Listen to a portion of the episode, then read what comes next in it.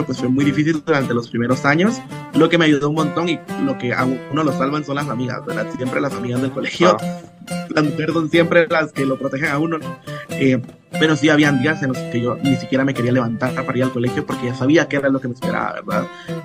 Eh, vamos a suponer, tú eres A positivo y una persona es A negativo y le das esa sangre a, la persona, pero lo más probable es que se va a joder. Pero si no se jode esa persona, esa persona. Se va a joder, se va a joder la persona y tu trabajo. Bienvenidos al podcast Cucubano número 389. Hoy estoy con un tipo aquí que a mí me parecía que hacía poco que había estado en el podcast, pero me di cuenta que no, que lleva un montón de tiempo sin venir y es que como él va a los Zooms a los Zooms que tenemos en Patreon, pues me parece que he hablado con él, pero no es para el podcast, es para conversaciones privadas allá por, por Patreon. Hoy tengo a Luis desde la línea. No sé, nunca sé si decirte Luis o Melo. Yo siempre te digo Luis, pero bueno. ¿Cómo te estás, Manolo? Melo, Luis, como sea. Dime lo que es la que hay, Manolo. ¿Todo bien? Todo perfecto, mano. Este, interesante que tú dices 300 y pico de tu podcast y gente, cuando usted escucha el podcast mío y ve 400 y pico, no se asuste, es que yo soy un anormal. O sea, yo llegué a hacer hasta cuatro podcasts en una semana, por eso tengo un montón. Empezaste a meterle bien cabrón. Sí, ya, a mí me encantaba porque, bueno, yo no voy a hablar de otros podcasteros, a empezar temprano a hablar de la otra gente, ¿verdad? Pero yo escuchaba gente Suéltalo, suéltalo, suéltalo. Yo escuchaba gente que decían, ah, yo tengo 350 podcasts. Y yo, eso era cuando yo estaba comenzando, ¿verdad? Que no tenía, que tenía menos. Bueno, que yo tendría ciento y pico, 200. Y decía, no, yo tengo 300 y pico de podcasts. Y yo, como que, sí, claro, porque tú haces un podcast de 5 minutos todas las mañanas. ya, ya, ya.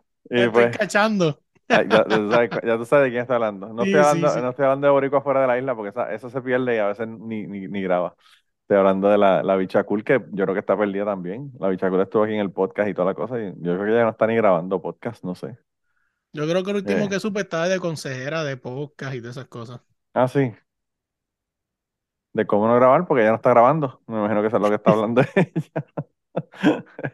sí, creo que eso fue el último que vi que estaba haciendo. Yo no sé, mano. Lo que pasa es que grabar el podcast está cabrón. Realmente, ahora mismo yo tengo un problema. Ya lo comenté ya que lo comenté en el Polifonía y ya está, eso está en Patreon y la gente lo escuchó, voy a comentar aquí también. Yo no sé qué voy a hacer el mes que viene, porque el mes que viene el, trabajo van a hacer un shutdown en la planta por un mes. Y pues yo creo que por primera vez Cucubano no va a estar grabado por un mes. Así que veremos a ver qué puedo hacer, si puedo grabarlos antes y ponerlos o si no, porque se va a ser bien difícil. Yo, cuando nosotros hacemos shutdown en la planta, yo trabajo todos los días y trabajo todos los días por un mes, 12 horas diarias. Wow, sí que está duro. Son 84 horas semanales, que es como trabajar dos semanas en una semana, más de dos semanas en una semana por un mes. Así que creo que no me a poder hacer nada. Yo creo que todo lo que va a estar en Patreon va a seguir saliendo, porque eso yo lo dejo grabado y lo pongo ahí. Y bueno, esa gente están pagando, así que esa gente se merecen que yo haga el esfuerzo adicional.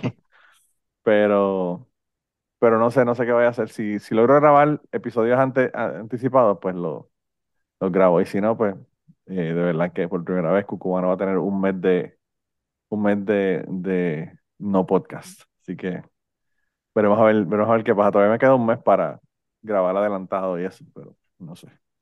Yo la semana que viene. Debería grabar adelantado, pero lo bueno tuyo es que lo tuyo no muere, o sea, porque lo tuyo son historias. Sí, pero lo que pasa también es que voy a grabar adelantado, pero yo ahora mismo el sábado me voy para, para New Jersey, una semana. Así que pues tengo limitada también la cantidad de, tiempo que tengo para, para grabar. Aunque esa es mierda, no sé, veremos a ver, déjame ver qué hago. Yo llamo para la gente, yo tengo para la gente ahí en, en, lista, o sea, yo tengo suficientemente, suficientes personas ya con los que he hablado de grabar para tener esos episodios grabados por adelantado. Lo que pasa es que conseguir a la gente que lleguen, pues esa es la parte más difícil. Pero anyway. No vamos ¿Sabes a qué día se me viene a la mente? Eh, bueno, produciendo al aire, pero estaría bueno que lo que podías hacer es hacer un podcast de una hora y lo divides en dos. Sin que esté 30, ah, sí, eso lo puedo 40 minutos. Sí, eso lo puedo hacer. Sí, yo y ahí mata un mismo podcast en dos semanas. Sí, sí, eso puedo hacer también. Eh, o decirle a la gente que mande historias y las pongo. Eh, sobre todo si son sexuales, que son las que a la gente le gusta. eh, Yo, yo en el último que hice de historia, Haddock del, del grupo de, de Cucubano me mandó cinco. Así que me hizo casi un episodio completo, casi él solo, con las historias. y, y llevo jodiéndolo para que venga el podcast, porque, mano, el hombre, yo esto, yo, bueno, no sé si tú sabes, pero yo estoy haciendo historias todos los días en Patreon. Historias bien cortas, de dos, tres minutos. Y, y cada vez que yo pongo algo, él me dice, diablo, esto me acuerda tal cosa, y me pone una, una escrita de, de, una historia parecida a la que yo, o que le acordó la que yo puse, y yo como que, diablo, loco, este tipo tiene historias con cojones, tiene que venir al podcast. Yo creo que podríamos hacer como cinco episodios de historia. Yo, voy a hacer, yo sigo haciendo campaña por, por, por, por este hombre, por Calimán, por Calimán, que vuelvo otra Calimocho. vez. Calimocho, lo que pasa es que, no sé, me dijo que podía regresar cuando su mamá se muriera y se divorciara. porque, si no, mataba a la mamá del corazón o la esposa lo dejaba por el carajo, no sé. Eh, pero ese está perdido hasta del grupo, yo no sé, ese casi nunca, casi nunca está hablando ya, está... Sí, sí. Está entregado el hombre, está entregado. A lo mejor le escucha saludos si escucha esto. No, yo creo que él siempre lo escucha, pero pues no, en el grupo antes él se la pasaba jodiendo y ahora está más tranquilo y no, no jode casi. Hay un montón de gente que no están, que están desaparecidos. Eh, es que gente haciendo un par de cosas, por ejemplo, Maicy está de, de, de, de comediante, Sabrás que, que a esa fue a una, a esa fue una que invité porque hace tiempo con cojones que ya no viene. Sí. Y quería hablar ahora de, de mano, Maicia yo me acuerdo que cuando ella vino aquí al podcast a hablar conmigo, ese era el sueño de ella, era trabajar de comediante. Y ahora eso es lo que está haciendo. No solamente está trabajando, está produciendo shows. También, también. También. Sí, está, está bien cabrón, está bien cabrón. Y pues quería hablar con ella de eso, ¿verdad? De, de, de la comedia y de, de, lo que está haciendo ahora, para ponernos al día, ¿verdad? Pero tengo que mandar un mensaje para empezar a hostigarla. Para que... Oye, para la gente que no mejor es nuevo en el podcast, Marcia, este, una comediante que está arrasando por allá por Texas, pero tuvo un podcast que se mató juntos, o sea, y en verdad entrevistó el, el, poco corto que tuvo de podcast, entrevistó a gente interesante. Y más entrevistó hasta Olga Tañón, imagínate. Sí, a eh, Pedro, ¿no?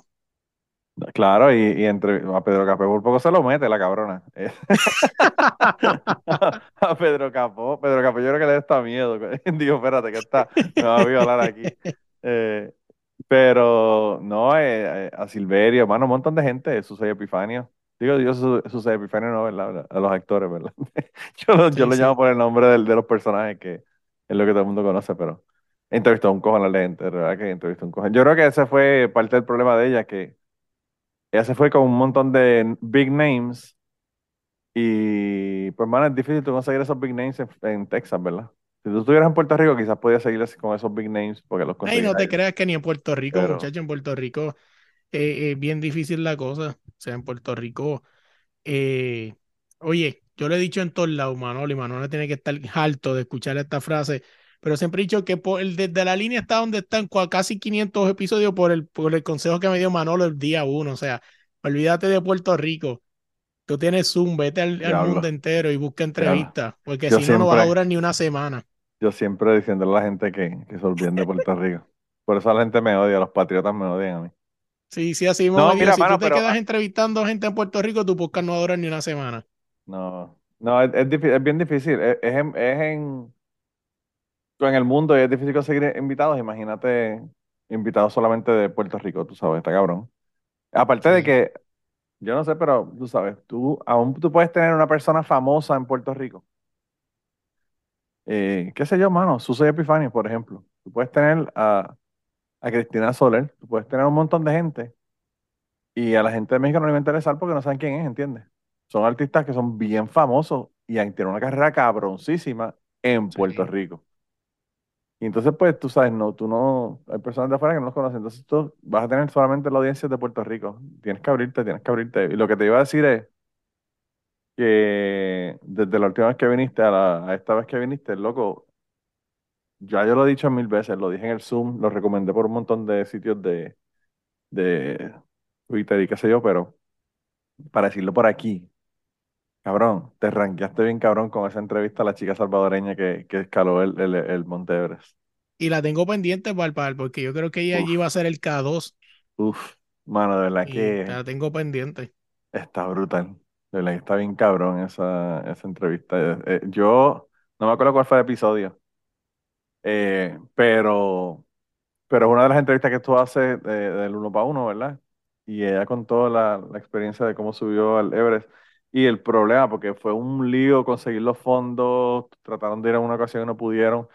No les voy a dar spoilers, pero de verdad que hablando yo, que brego con, con historias y brego con gente que, que, que, están haciendo historias todo el tiempo, esa mujer es una narradora innata. Sí, eh, eh, eh, yo siempre lo voy a decir que ese podcast, este, el show lo montó ella. O sea, la verdad, o sea, y tú ni hablaste casi. Que casi ni hablaste, loco. Tú casi ni hablaste. Y es lo mejor porque cuando uno tiene una persona que es así, uno tiene que dejar lo que hable, ¿verdad? Eh, pero, pero el asunto es que de la manera que ella estaba contándolo, tú era como si tuviera, como si ella te cogiera por la mano y te llevara subiendo con ella al Everest. el, episodio, el episodio 399. Sí, mano, de la que quedó cabrón. Quedó brutal ese episodio. Y, tú sabes que yo ya la conocí en un. Yo fui a ver a fui a un festival salvadoreño aquí en, en Washington. Sí. Que, que, fui a ver a Jerry Rivera, o el hay gente, si usted, Jerry Rivera está cerca de su zona, no pierde el tiempo, mejor siga escuchando en Spotify. O sea, cero carisma. Cero carisma. Pero ese cabrón, mano, desde que era un chamaquito, desde que era un nene, estaba, estaba en la música. Sí, Uno pensaría que debería. Yo, había escuchado que, yo había escuchado que, que lo había escuchado, pero una vez tú dices, la gente siempre habla mierda. O sea, el del tipo que es cero carisma. O sea, cuando tú tienes, ah, cuando tu baile con tu grupo es del agua al lado, chocándole la mano, clac, clac, clac. O sea, tipo, la voz está ahí. O sea, coño, la voz está ahí. Pero en verdad es una persona que escucharla en Spotify y verla en un, en, un concierto te va a despertar la misma pasión. Wow. Qué locura, ¿verdad, mano? Y está cabrón porque hay gente que son así y hay gente que, que un concierto que, mano, yo, yo fui a ver a Iron Maiden y eso es una locura. Ese cabrón se cambió de ropa 15 veces, brincaba como un fucking mono por todo el fucking este, escenario. El tipo, el tipo vino vestido con una careta de mono, después se vistió de, de trooper, se vistió de, de, de soldado. Mano, o sea, eh, una cosa bien cabrona. Y entonces a veces tú ves ahí gente que. Yo fui a ver un grupo que se llama Sixpence None the Richer que tú probablemente no sabes quién carajo son. No. Eh, pero anyway, la canción que ellos pegaron que fue más famosa de ellos se llamaba Kiss Me. Y, y a mí me gustaba mucho el grupo, pues, al punto de que fui a verlos en concierto. Y era un concierto que hicieron en un, en un casino, eh, como un ballroom que tenían de, una, de un hotel que tiene casino. Y yo estaba como en la fila 6 o 7. O con unas fotos brutales de, del concierto.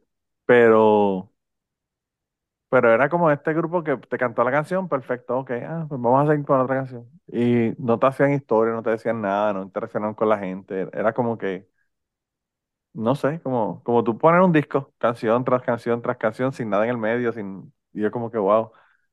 Eh, y la chica cantaba cabrón y el grupo sonaba brutal, pero pues no, no era muy, muy, este, bueno que digamos. Yo, a mí que me como, como escucharle Spotify. Sí, sí.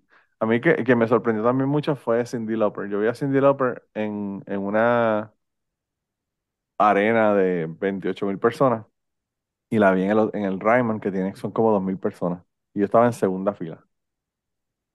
Y en una parte ella tenía, cuando ella cantó la canción True Colors, ella tenía como una base que daba vueltas. Y estaba parada encima y, ella estaba dando vueltas en, sobre esa base que daba vueltas, que rotaba.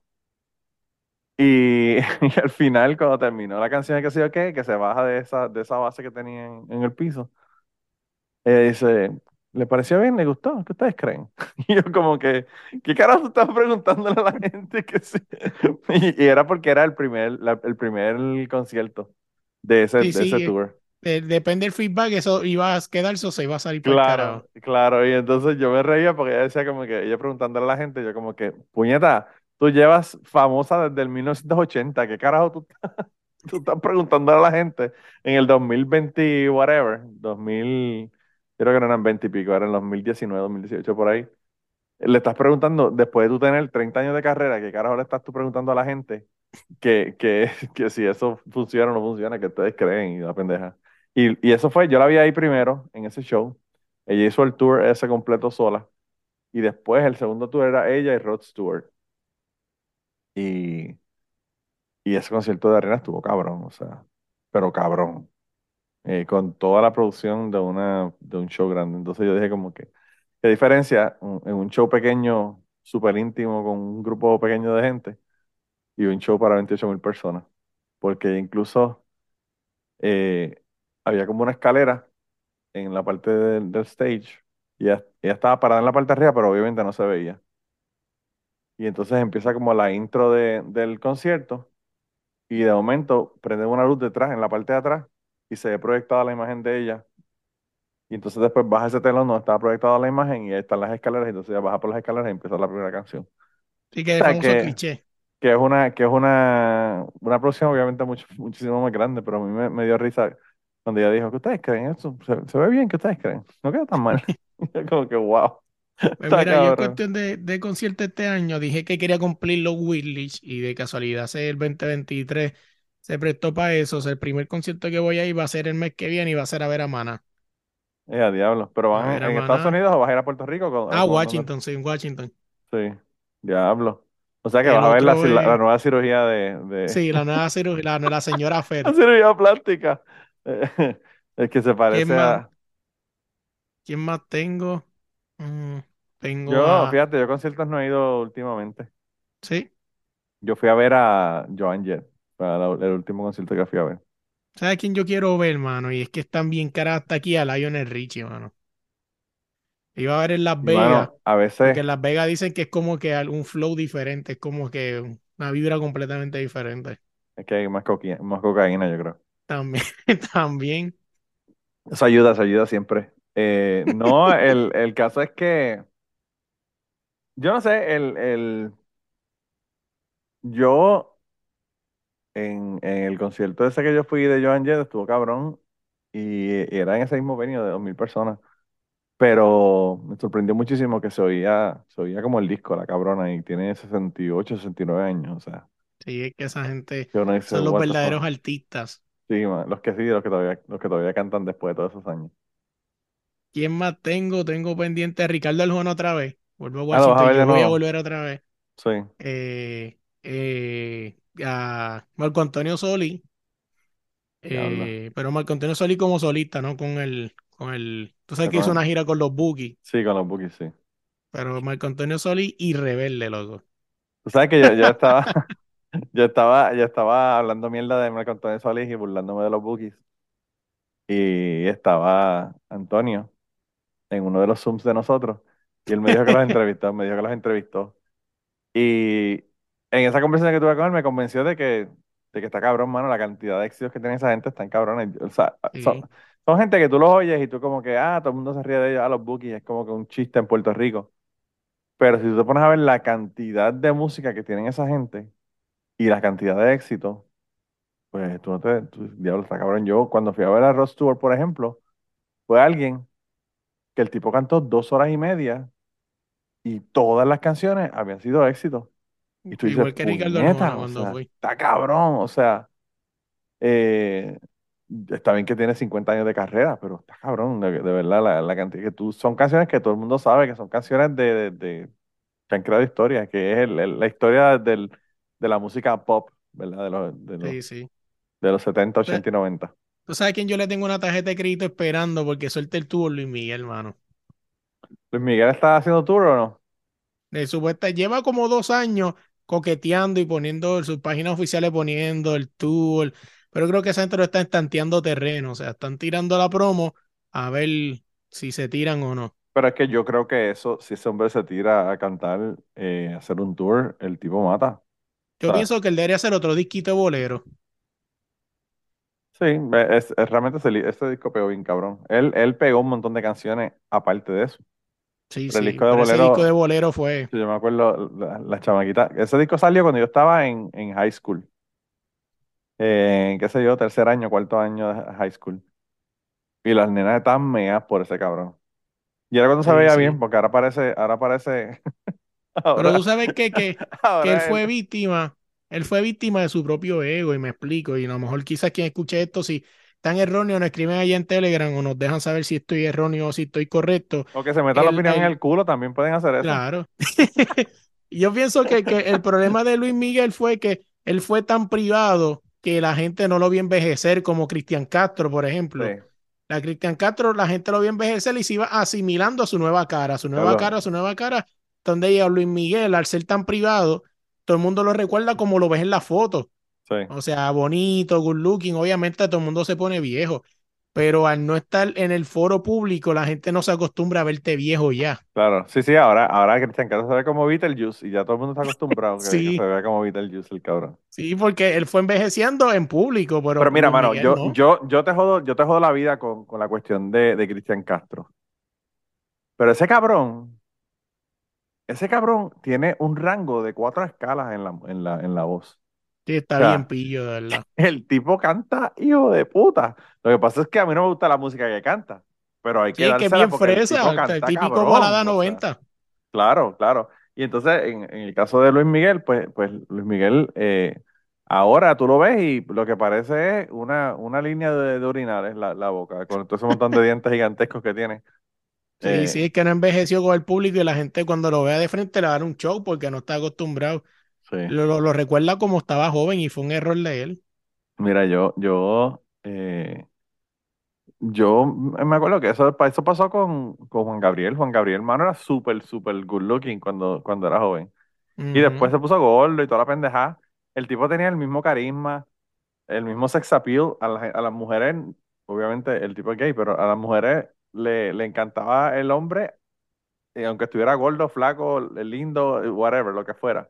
Pero, le gustaba realmente por cómo, le gustaba realmente porque, porque estaba bueno, realmente por, por lo prohibido, pues. Como un ejemplo, como está con Ricky Martin, que tú sabes, siempre está la loca que dice, si me da el break, yo se lo quito, lo de pato, whatever. Sí, no, yo pienso que, que, que, obviamente no es una cuestión sexual, es una cuestión de sex appeal. Es como Prince. Prince también, lo que pasa es que Prince, eh, pues, Prince, yo creo que lo mismo raspaba que pintaba. Pero, pero en el caso de, de, ese hombre, tú sabes, tiene un carisma cabrón. Yo, vi, a, Juan Gabriel en Nashville. En el año 2005, me parece que fue. Creo que fue en el año 2005. Y los que eran jefes de mi ex esposa, pues ellos conocían la música de Juan Gabriel porque a veces nosotros poníamos música en español cuando hacemos fiestas y pendejas. Y, y a ellos les gustaba Juan Gabriel. Y entonces, el, incluso el, el, el esposo el, el, el, dueño de la, de la finca, estaba con la esposa en México y entonces había una muchacha tocando en el hotel. De esta gente que ponen en los hoteles en el lobby a tocar. Sí, sí. Entonces la muchacha empezó a pedir canciones, que le pidieran canciones para ir a tocarlas.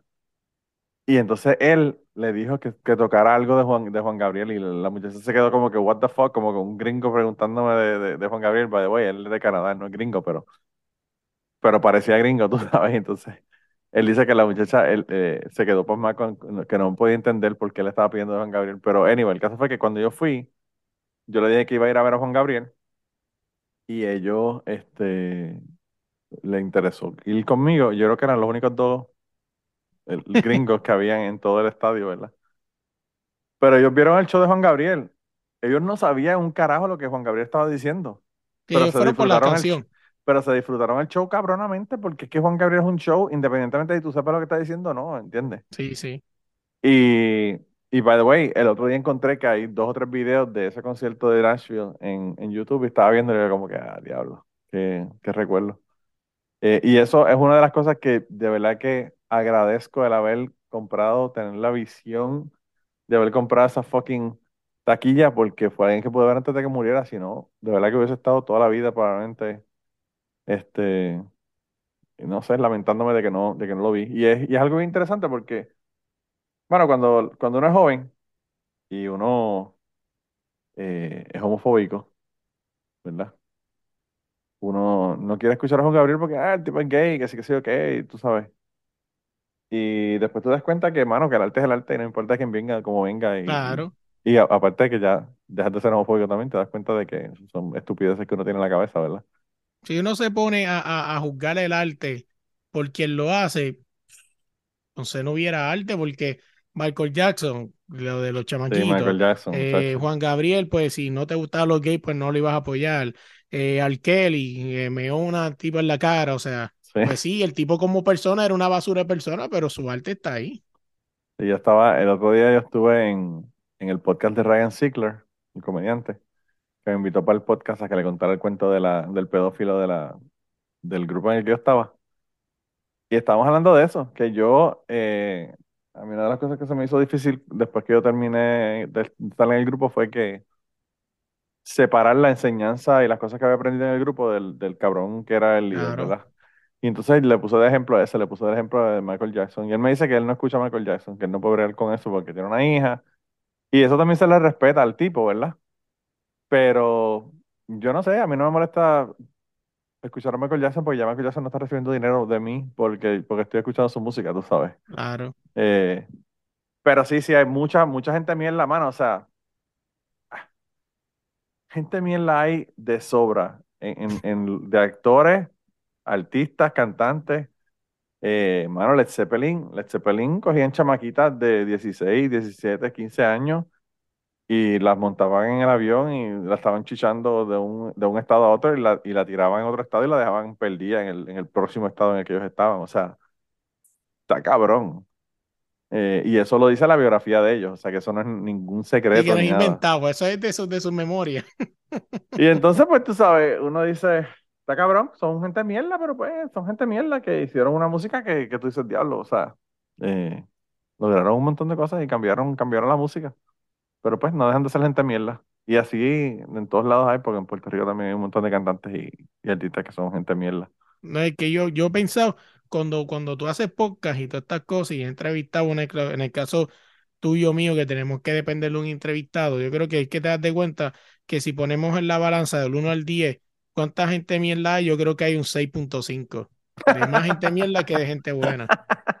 hay gente que a ti te han dado arrollado, cabrón. A mitad de entrevista se fueron y te dejaron arrollado. sí, sí, sí. No, y, y, son cosas que uno, son cosas que uno aprende. Al final del día, pues no las deja como anécdota, pero pero, pero es así, mano. Inclusive yo, yo he perdido días de trabajo pues esperando una entrevista, o sea, y, y, sí, sí, sí, sí, que eso está hablando yo con mi esposa los días. Y para la gente que no escuche, ¿qué le cuesta a la gente decir que no? Sí, no, no, pero yo no sé, yo no sé, Luis, porque nosotros en Puerto Rico no sabemos decir que no. No se nos enseña. Mira, mano. Pero fíjate, yo creo que eso es algo de, de, toda Latinoamérica, porque me ha pasado con gente fuera de Puerto Rico que tampoco saben decir que no. Bueno, yo, tú vas en México y preguntas una dirección y te dan la dirección aunque no sepas dónde tú le estás preguntando. Porque es de mal gusto no darte una contestación, aunque la contestación esté mal y te está mandando para la puñeta que no es. mira, mira qué cosa más loca, ¿verdad? No, pero en Puerto Rico, mano, en Puerto Rico tú, qué sé yo, te tropezaste y te caíste. Van y te dicen, ¿Estás bien? ¿Estás bien? Sí, sí, sí, estoy bien, cabrón, aunque estés con una pierna rota. Estoy bien, estoy bien, no, no te preocupes, como que no, como que no es ese, esa idea de no molestar, de no, qué sé yo, yo, la verdad que yo no entiendo, no entiendo. Y aquí, tú vas donde una persona, a mí me sorprendió, personas que yo he visto que se han caído, lo que fuera, y yo y, le digo, ¿are you okay? ¿Are you okay? Y me dicen, no, I'm not okay. Y yo como que, what the fuck, ¿quién carajo dice eso? Tú sabes, como que me ha sorprendido tanto. Pero pues es así, o sea, son, te dicen la verdad, son asertivos, vamos a, ponerlo en, en, contexto, ¿verdad? Y yo he aprendido a ser asertivo, sea, y, y me la paso jodiendo a la esposa a mí peleando con ella de que sea asertiva, porque a veces ella me dice, yo creo que los perros tienen que salir afuera, mira. Eso lo que significa es, levántate y saca a los perros a mí, que yo estoy haciendo algo y no puedo hacer eso ahora, ¿verdad? Claro. Pues mira, puñeta, dime, hey, los, ¿puedes sacar los perros afuera? No me digas, los perros yo creo que tienen que ir a mirar. No, mira, no, o sea, sea asertivo. Y dime directo, no, no, no, rodee, no lo rodee. Claro, por el medio. claro. Y entonces, pues a veces esas cosas me, me joden la vida. Eh, pero pues, eso, eso, si entramos en, problemas matrimoniales y peleas, eh, se, acabó el, se acabó el episodio. El, asunto de, de, la cuestión matrimonial, en mi caso, es que las discusiones y las peleas mías y de mi esposa son por las estupideces más grandes las cosas importantes de cómo criar los hijos, de los asuntos escolares, académicos. Que son cosas importantes, que pueden definir el futuro de una persona. Claro, claro. En todas esas cosas estamos on the same page y trabajando con el mismo propósito. Pero no le preguntes a mi esposa que qué quiere comer, porque ahí se formó la pendeja. Ah, igual que acá también. Así. la pendeja es que te dicen, no te dicen, te dicen cualquier cosa y después cuando tú le dices, vamos para el restaurante mexicano, dicen, ay, que yo no quiero comer mexicano. Y yo, puñeta, pues entonces dime para dónde quieres cualquier cosa. Yo, yo también soy medio complicadito también en la comida, pero. Ah, sí. Diablo. No me digas que, que también tienes este problema para decidir qué es lo que quieres comer. Fíjate, no, no tanto así, este, pero pues sí, a veces soy, soy medio complicado. Maniático, es que eres este maniático, es que para la comida o qué. Es que lo que pasa es que yo soy una persona que, que no, si no me gusta algo, no me gusta. O sea, tú sabes que hay gente que, como decían cuando era chiquito, pero ¿lo has probado? No, ni quiero probarlo tampoco. O sea, no, me interesa. Fíjate, yo, yo, tengo, yo tengo cosas que nunca he comido. Yo nunca he comido morcilla. ¿No? Ah, ¿verdad? Que, que se olvidó tu pequeño problema. Con... Cabrón. Para, para mucha gente tú no eres 100% boricua. Bueno, claro. Ese es el, ese es el, ese es el, el boricua card. Eh, yo, yo, a mí no me gusta la morcilla porque yo vi cómo las hacen, cabrón. Claro. Y entonces tú ves cómo las hacen y tú dices como que, o sea, que tú estás sacando la mierda y metiendo sangre, eso no suena muy apetitivo. Sí, sí. Apetitoso, ¿verdad? No, no aperitivo. Apetitoso. Y, el, y, el, verdadero color de la morcilla es negra porque es sangre coagulada. Claro, claro. Perdón, eh, sé que está almorzando esta hora y es una morcilla. Sí, no, a mí no me. A mí ni patitas de cerdo, ni cuajo, ni A mí las patitas tampoco. Nada de eso. Patitas de cerdo realmente qué? Eso es piel con grasa, es lo que estás comiendo realmente. Eh, no está bien, no. Yo, yo, yo a veces le digo a la, a la gente, ¿verdad? Este, no, lo que pasa es que yo no como eso porque cuando yo me crié ya había comida disponible para uno comer, no tenía que comer las patas de los cerdos, tú sabes, las mierdas. mis hermanas, ¿tú sabes, qué, ¿tú sabes qué comen mis hermanas? Ahora, ahora estamos hablando de tercero, que se supone que uno lo haga en el podcast, pero no. mis hermanas se pelean por los sesos de puerco. What? Cabrón, el cerebro. y él ve la cabeza, sacas el cerebro, lo, lo, lo majas como si fuera un paté, y lo sazonas y te lo comes. Como si fuera este básicamente un puré de papa, algo así. Como si fuera, ¿tú te acuerdas del jamón picado que vendían en, en, en, en Puerto Rico? Creo que sí.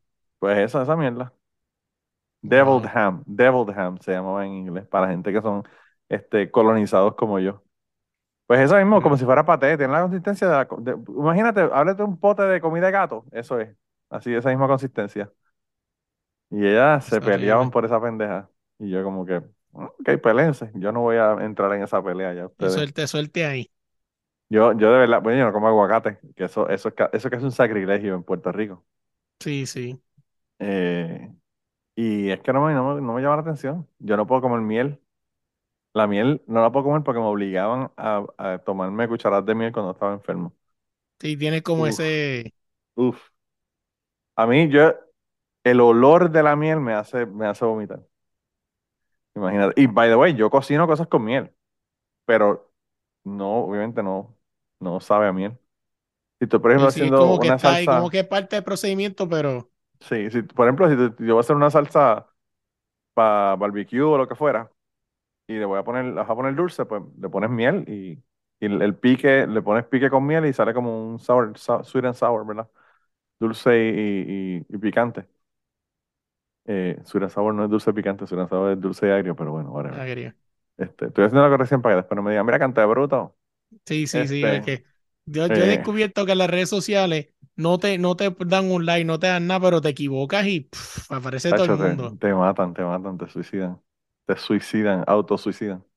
Mira, eh, otra, otra para que sigan diciendo autosuicidarse. Los suicidios son todos auto-infligidos, ¿verdad? Pero bueno. Eh, no, pero sí, o sea, hay cosas que también son reflejos, ¿verdad, mano? Yo, yo no comí Fruit Loops como por 7, 8 años, porque yo fui a la isla de Mona en el año 90 y, ¿qué? 95, por ahí, 96, 94, por ahí, con la universidad, en, el departamento de ciencias ambientales, hicieron un viaje y fuimos para allá. Y yo, el último día, el día que nos íbamos a regresar, yo me levanté, comí Fruit Loops de desayuno y las olas están como de 10 pies. Y vinimos dando cantazos y yo vine dando cantazos y vomitando todo el fucking viaje desde la isla de Mona hasta llegar a Cabo Rojo. Y yo vomitando y era en el momento de mi vida que yo trabajaba en botes dando clases de buceo. O sea, que, que imagínate cómo tenía que, estar. algo normal para ti. Imagínate cómo tenía que estar ese mal para yo vomitar, ¿verdad? Y, y esas vomitas que yo hice de Fruit Loops en ese bote, ya el olor de los Fruit Loops, yo no pude ver con eso como por ocho años. Y no volví a comerlo más nunca. Eh, pero pasé cabrón en ese viaje, en ese viaje estuve hijo de puta. Tú sabes que a mí me pasó algo parecido algún tiempo con el arroz blanco. O sea, me daba náusea. El arroz blanco está jodido porque eso, eso sí, es, para ¿tú sabes qué tenía que hacer? Arroz, ese obviamente ya se me quitó, pero un tiempo que no podía comer arroz blanco, o sea, tenía que meter la bichuela, como que el sabor, y, quien escuché ese dice, pero es que el arroz blanco no sabe a nada, sí, es que no. el no saber a nada, era como que de ese asco, o sea, no podía comer. Pero, pero fue porque vomitaste el arroz o porque... No me acuerdo si fue porque quizás probó un arroz malo, o sea, algo así, o yo sé que fue algo así. Y hubo un tiempo que no podía comer el arroz blanco, o sea, no podía, no podía. Diablo. Sí, era, era, fue algo, por eso tú me dijiste si me acordé del arroz blanco. Sí, a mí, a mí eso me ha pasado bien pocas veces, pero me pasó con eso, con los, los Fruit Loops. Y total, Fruit Loops yo casi nunca como cereal, el cereal es comida gringa. Y en Puerto Rico tú sabes que nosotros comemos relleno de papa, este, sí, sí, o, o, o, un, un sándwich en la mañana de desayuno. Sí, mi, mi, esposa, mi esposa, ella, me dice, ah, yo quisiera, nosotros hacemos a veces un pernil y, al otro día hacemos un sándwich cubano. Ah, pues para almuerzo hacemos sándwich cubano. Y yo le digo, no, eso, el desayuno. Me dice, ¿el desayuno un sándwich cubano? Y yo, pues claro, sí, sí. Una tripleta. Tú no sabes, tú no sabes nada una tripleta. sí, toda esa Un sancocho a las cinco y pico de la mañana. Sí, mano, está cabrón. Está brutal. Aquí yo, una, una señora ya le estaba comentando porque estaba hablando con una, con, con los que eran jefes de mi ex esposa, que ellos fueron a Puerto Rico, nosotros fuimos a una fiesta que había en el, en el Hotel Caribe Hilton. la fiesta de despedida de año, ¿tú sabes esas fiestas de despedida de año que hacen en los hoteles? Que están sí, bien clichés, sí, sí. esa fiesta, en esa fiesta estaba Límite 21, eh, Tito Rojas, eh, mano, o sea, eran cinco, no me acuerdo quiénes eran, pero eran cinco grupos, pero top, top, top, top, cabrones, tú sabes. Y la entrada costaba 150 dólares. Pero era entrada 150 dólares con todos esos grupos y barra abierta. Tacho, más que regalado. Y entonces ellos fueron ahí y ellos estaban sorprendidísimos porque ellos decían, ¿cómo es que la gente está bebiendo a este nivel y no están borrachos peleando en las esquinas? Porque tú sabes que aquí los, los rednecks se dan dos palos de whisky y, se entran a los burronazos afuera, tú sabes. Y entonces yo le digo, bueno, eso es lo, esa es la diferencia de una gente que están viviendo desde los 18 años. el, el de 18. Bueno, claro, pero, pero para que ellos entiendan, porque yo, aquí es a, los 21, tú sabes. Sí, sí. Y, y, que, y que saben beber toda la noche sin emborrachar. O sea, se emborrachan, pero no es que van a emborrachar. Pero están que... están borrachos y están pasando ahora bien. Claro. Y entonces, eh, pues yo le estaba contando, eh, fuimos a una fiesta y estábamos hablando de esa, de esa vez que fuimos allá a Puerto Rico. Y yo le dije que, que hacían la fiesta y que sé yo qué. Entonces te siento esa pendeja, se llaman barras abiertas, que by the way, eso no le cuesta nada a ellos. Porque ellos le dicen a Bacardí, ven, trate Bacardí, empieza a darle tragos de Bacardí para que lo promo para que lo, eh, la, la promoción tenían Bacardí, tenían Hypnotic, que es el Hypnotic que acababa de salir. Un montón de bebidas extrañas y, cosas, tú sabes. Y ellos estaban haciendo bebidas allí y todo eso le sale gratis al hotel porque eso es por promoción. Claro. Y entonces, eh, pues al final de la noche, cuando ya la gente se estaba yendo para la casa a las 5 de la mañana, pues lo terminaban con un asopado. Le traían un asopado y le daban un asopado a todo el mundo. Que eso lo hacen, mano, eso lo hacen en todos lados. Tú llegas borracho a una parranda en Puerto Rico y te dan un asopado a las 3 de la mañana. Sí, sí. Y entonces, pues ellos no entendían como que por qué de desayuno, como que qué carajo es esto, y como que esto no es desayuno, cabrón, no nos hemos acostado todavía. como cuando vas a contarle desayuno, esto es la, la cena antes de acostarte, tú sabes. Y nosotros no llegamos al asopado, ¿verdad? Pero yo le contaba eso a esta gente que estábamos en, en la fiesta de, de, la señora que cumplió año el otro día.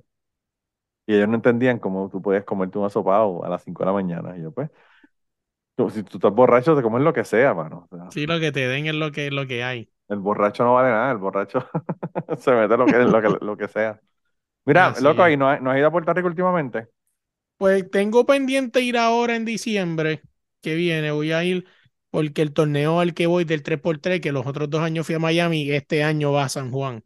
Ah, vale. así que pues este es el tercer año y pues pues sí, tengo planeado, ¿verdad? Si todo lo permite, pues volver a Puerto Rico en diciembre para el 3x3, que va a ser en, en el famoso T-Mobile este, Harina este, ahí en San Juan. ¿Cuál es ese?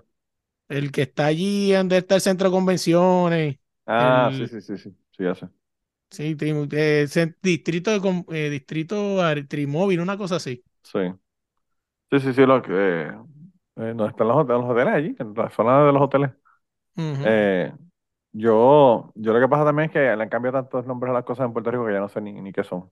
Porque yo. Sí, sí, pero es que es allí como algo nuevo que hiciera allí en el centro de convenciones, que es como si fuera, es como, como se parece mucho, no he ido, pero que he visto en fotos, se parece como, como, como un sitio pues así con muchos restaurantes fancy, donde te van a cobrar el ticket del parking a 25 pesos. Claro, claro, sí. Donde allí está la, la, pizzería de, a, de, Iván Rodríguez. A mí eso es lo que, lo que me, lo que me choca de Puerto Rico. O sea, la gente no, en Puerto Rico está jodida, está jodido, la economía está jodida, la gente son súper pobres. Es uno de los, de los estados, si te podemos llamar estado de Puerto Rico, más pobres de la nación, de los Estados Unidos. Y, y entonces tú tienes este Mall of America, tienes el Distrito Timor, como que, Cabrones, o sea, ¿qué es lo que pasa? La mitad de la gente, o, más de la mitad de la gente no tienen chavo y, hay tres o cuatro que tienen un montón de dinero porque está cabrón, o sea. Yo no me he explicado cómo el, el Molo San Juan, o sea, yo estudié mercadeo y tengo más o menos una idea de lo que es plan de mercadeo, ¿no? Lo que son las, la, la, la, la lo que le llaman las 5P, ¿no? Que es precio, producto, whatever. Y yo, por donde miro, por donde quiera que miro, veo que ese está el, ese Molo San Juan no era para estar ahí. O sea, tú te pones a buscarle en la zona y te dices, quien metió esto aquí no tiene ni puta idea lo que hizo. O sea, no, y, la pendeja es que siempre que yo veo fotos o videos o reportajes o mierda, siempre está vacío. es como que, no sé, lo que me parece es como un lado de dinero, un lado de dinero de droga, es lo que me parece. Es que, es que, y te das de cuenta, o sea, todas las tiendas que hay, yo he ido a Puerto Rico, al cuando voy, pues siempre voy porque hay par de tiendas que me gustan y todo eso, pero inclusive mi esposa, que es de Nicaragua y fui al mall y dice, esto no es para estar aquí, o sea, eh, Victoria Secret, es decir, otro. Tú dices, es que, es que tú, tú miras el, el sitio donde está ubicado y dices, es que esto ni en el, ni el peor plan de mercadeo cae. Eso iba, eso no iba ahí. Sí, sí, es, es Y teniendo plaza a 20 minutos. Sí, también cerca uno del otro. Pero plaza, plaza también hay un montón de Plaza tenía un montón de, de tiendas famosas y ya hay un montón de tiendas que han cerrado y se han puesto. Han tenido que como que reinventarse, si te das de cuenta, yo me acuerdo, y a lo mejor mucha gente que, que, que escuche esto está en Puerto Rico, a lo mejor se acuerda de esto, que siempre mi mamá me decía, vamos para Plaza Carolina, que es donde están las tiendas de nosotros. O sea, donde está Donato, eh, me salvé. Eh, me salvé, etcétera. Ahora en Plaza han tenido que meter esas tiendas, porque es que si no se van a quiebra. Sí, en Plaza, en Plaza eso tú jamás en la puta vida lo veías. Sí, sí, Plaza Las Américas no estaban esas tiendas. Esas tiendas eran del centro del pueblo, del pueblo que sea, ¿verdad? Eso no eran tiendas de. Oro Piedra. Claro. Sí. sí, es una locura, de verdad. Eh, bueno, yo no sé si hay Victoria Secret en Plaza Las Américas. ¿Ya? Sí, no, sé si está todavía, pero sé que había uno. Yo, porque había uno, pero no sé, yo, yo no sé si la última vez que fui, no sé si lo vi o no lo vi. Eh, había un Sephora, yo no sé si, si el Sephora está o no está. Eh, sí, está, está bien cabrón como, como han cambiado la, las tiendas que hay en plaza. Yo a mí realmente, a mí no me interesa, los moles a mí no me llaman mucho la atención. Yo, yo no voy a los sitios a comprar, yo voy a los sitios a, a Puerto Rico específicamente voy a comprar comida, a ir a restaurantes a comer comida china. Y siempre están en el mismo lugar, eso no van a cambiar. Claro, claro. No, y, a veces tú vas y dices como que diablo, pero como que esto no sabe igual que sabía, ¿verdad? Pero bueno. Eso es parte de. Tengo que. Son, son cosas, son cosas bien extrañas y Puerto Rico, eh, por donde quiera que tú lo mires, no sé si a ti te ha pasado, y a lo mejor tu hermana escucha esto y también me añada a la lista de los antiboricuas, pero eh, ya yo no veo a Puerto Rico igual, mano. Yo voy y no me siento que soy, no soy de allí. O sea, tuve la oportunidad de ir allá a mi barrio, donde creí, donde crecí, yo crecí en el residencial Manuel Pera, allá en San Juan, y fui para allá, pues, a tirarle foto a un amigo para un torneo, para, pues, para allá, ¿verdad? Para apoyar y todo eso. Y yo no me sentía seguro, yo no me sentía de allí. O sea, no. Pero eso también es porque llevas mucho tiempo, muchos años fuera también. O sea. Eh, probablemente la gente que vive allí ya tú ni los conoces. Sí, pero tú sabes qué es lo más irónico. No me acuerdo si esto lo hablamos en una conversación privada lo dije en el podcast. Si lo dije, pues perdón. Pero estos residenciales públicos, yo salí de allí y yo, yo cambié mi estilo de vida porque mi papá puso el empeño y yo se me sacó de ese sistema. Pero cuando yo fui allí, eh, todo es como una cadena, o sea, como una goma. O sea, se repite, se repite, se repite. O sea, un círculo, un círculo vicioso. Y tú te das de cuenta que cuando yo me criaba, que estaban esas señoras mal habladas, hablando el garete, hoy en día son las hijas de esas señoras las que son esas señoras.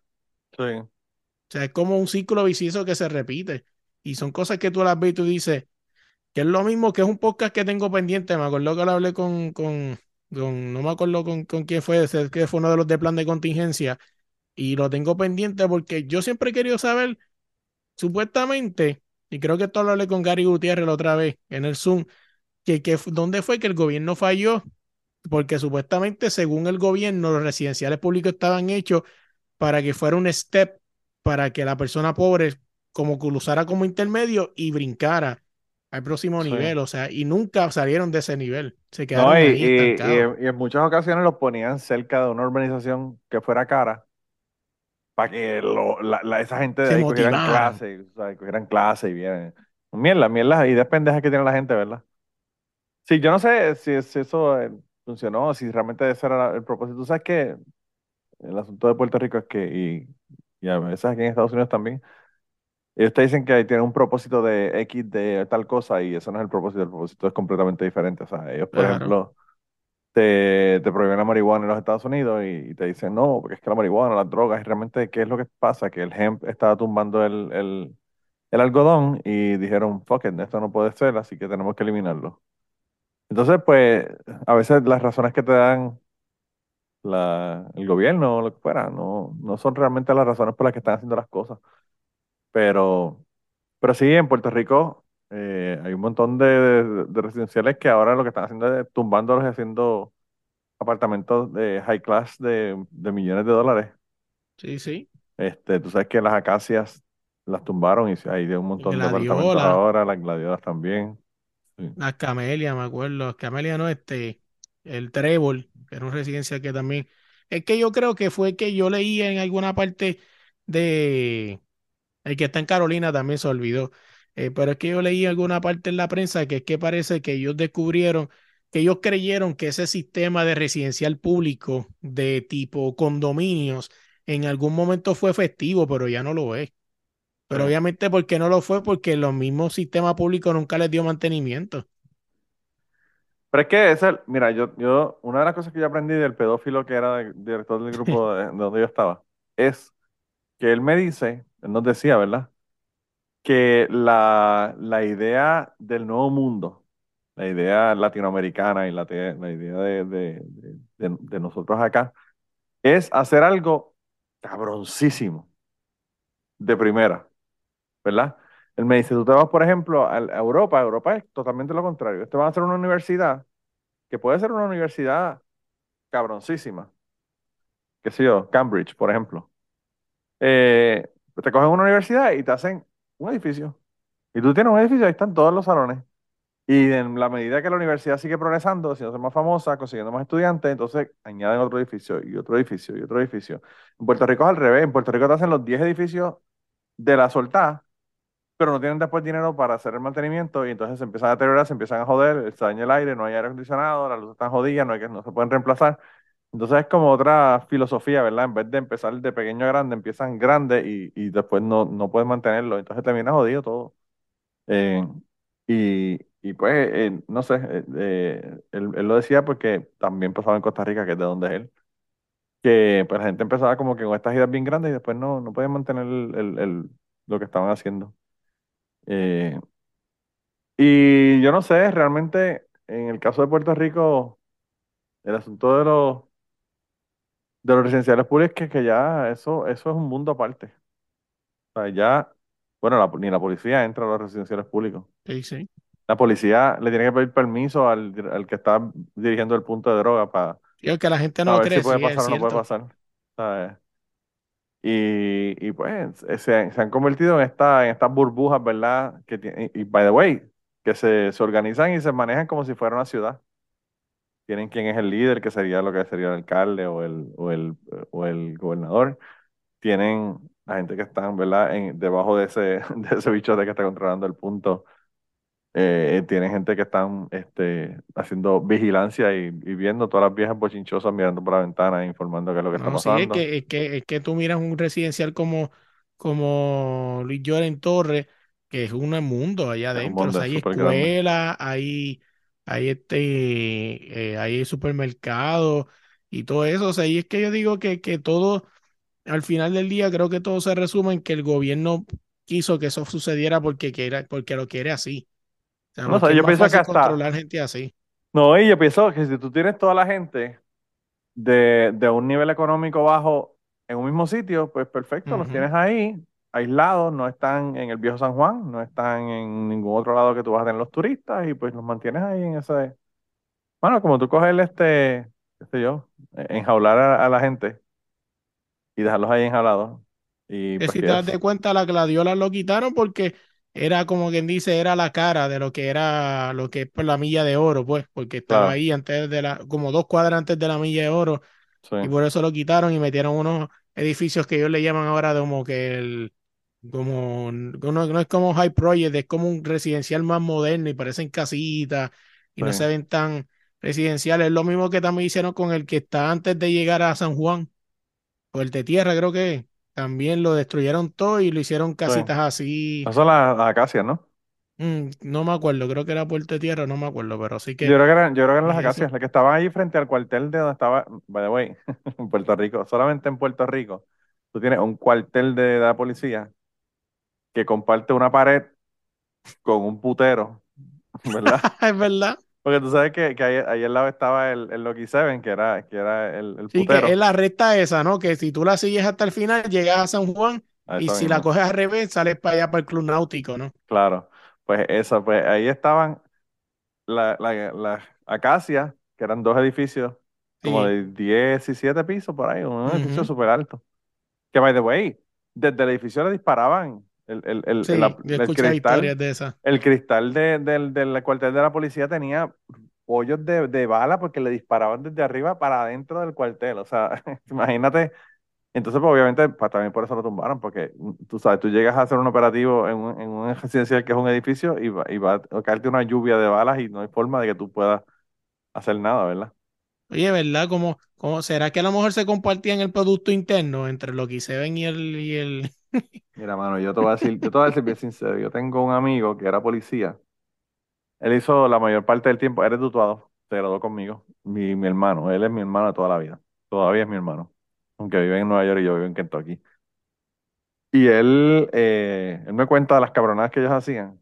Él estaba en, él estaba en ese, en ese, en ese cuartel y en una balacera que hubo, le, le rozó por el lado de la sien en la cara una bala que, que no penetró, pero lo, le quemó la trayectoria de la bala. O sea que si hubiese estado dos pulgadas para el otro lado, no lo hubiese contado. No la contaba.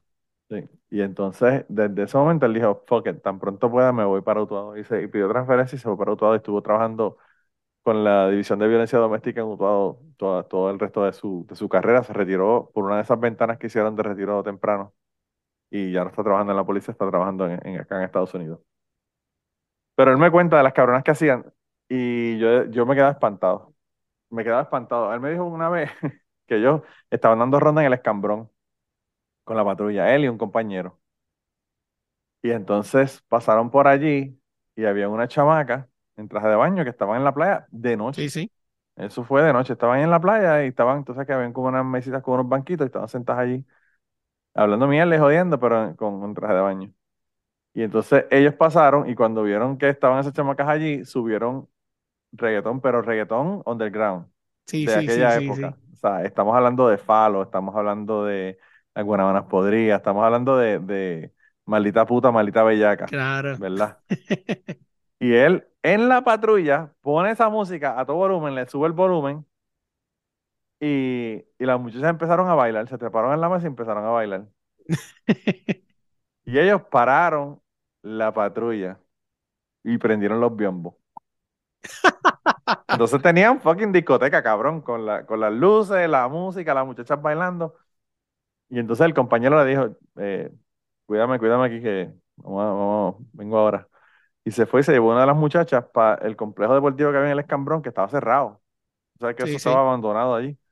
Y se metieron para adentro y se la clavó. El guardia, una chamaca que estaba en la playa, en horas de trabajo, mientras el, compañero estaba cubriéndole, cubriéndole si acaso llevaban por el radio, alguna mierda, el poder contestar al radio y hablar. Así que, y eso, y eso son las cosas que él me cuenta. Las que no me cuenta, yo no quiero ni imaginármelo. sí, siempre hay unas que se tienen que quedar para siempre. No, mano, eso, chacho. Eh, eh, bueno, el, el cabrón, el otro día yo hablaba con él y él me dice, mano, es que el hijo mío está cabrón, llegando a la una de la mañana, borracho. Que... Y yo le digo, cabrón, ¿tú no te acuerdas cuando tú te ibas para la jarana en noveno grado y llegabas hendío a las clases de confirmación a la iglesia? Sí, sí, pero eran otros tiempos, eran otros tiempos. yo, pues, mira, yo le dije, vete para el carajo antes de que se me olvide. Qué locura. parece que le, le, pusieron la lucecita esa de Men in Black y se le olvidó todas las cabronas que hizo cuando era joven. Y ahora él, no, él no, no, no, no, le ha dado por venir al, al a Guguán y contarlo. Esas cosas de policía pueden todavía joder. Él, yo no sé si lo pueden joder. Ya ahora está retirado. Pero, pero yo creo que no me las quiere contar. No por, no por lo policía, por el hijo. para que, el hijo no lo escuche y diga. Para que el hijo no diga, ah, mira este cabrón. No, él eh, hubo en, el episodio que se llamaba 4 de septiembre, que fue cuando yo conté cuando mami se murió. Él hubo una parte donde él habló conmigo y me contó, ¿verdad? De, de, de cómo, qué, qué, qué, es lo que pasó ese día, ¿verdad? Porque, pues, él era como, como hijo para mi papá y mi mamá. Y, y él le, le, dio bien duro que mi mamá se muriera. Eh, y pues en ese episodio él habló. Y el episodio, el episodio se llama 4 de septiembre. Es de los primeros, de los primeros episodios que nosotros tenemos en Cucubano. Pero, pero no, no ha venido, no ha querido venir conmigo. Yo lo que quisiera es grabarlo. Lo que pasa es que ese cabrón siempre está con una señal horrible o, o siempre tiene un escándalo cabrón porque me llama del carro. Y pues mantenerlo establecido en un lugar que pueda hablar con él con un sonido decente que se pueda escuchar. Pero, mano, nosotros tenemos historias, hay historias que él se acuerda de mí que yo no me acuerdo. nosotros, cuando nosotros éramos chamaquitos, nosotros decidimos que íbamos a hacer un campamento para quedarnos y toda la pendeja. Y cogimos una, una loma que había frente a casa de mi abuelo y empezamos a, cogimos un, árbol de guayaba y empezamos a cortar árboles alrededor del árbol ese de guayaba. Y hicimos una casa en el árbol. Y la, en mi casa el balcón era redondeado, era una curva, o sea, no era, no era cuadrado. Y tenemos unos moldes de madera para hacerle esa curva en la parte de abajo del, piso. Y en una de esas tablas nosotros la sacamos y quedaba un arco, quedaba como un arco. Y en ese arco lo pintamos, el, era, era un panel, ¿verdad?, de, madera.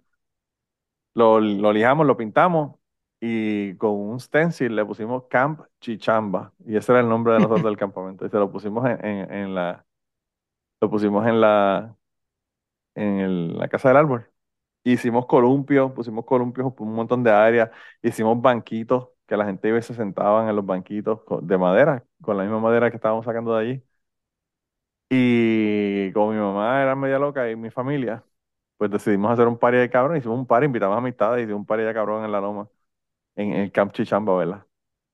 Así que esa era, esa era la relación que yo tenía con ese tipo y nosotros hacíamos lo que era todo el tiempo. Nosotros hacíamos clubes, clubes que eran él y yo nada más. Porque no había nadie, tú sabes. Era un club, él y yo. Eh, y, cogíamos y hacíamos, nosotros tuvimos una casa club que tenía dos pisos, que la construimos nosotros. Y que en un momento dado nosotros íbamos, teníamos, había una, una escalera para subir al segundo piso de mi casa, que tenía una, una bombilla que no, no tenía la bombilla, estaba, estaba solamente la, el tubo con, con, el hueco para poner la bombilla, pero no, nunca pasaron el cable ni pusieron la bombilla. Sí, sí, para hacer la conexión completa. Sí. Y entonces, como él, se creía que él era el electricista, pues él dijo, vamos a poner una bombilla aquí, pues vamos a poner una bombilla, cabrón. Y nosotros cogimos cables de todo tipo. Desde cables de cajitos, de los motores de carritos chiquititos, finitos, hasta cables normales, ¿verdad?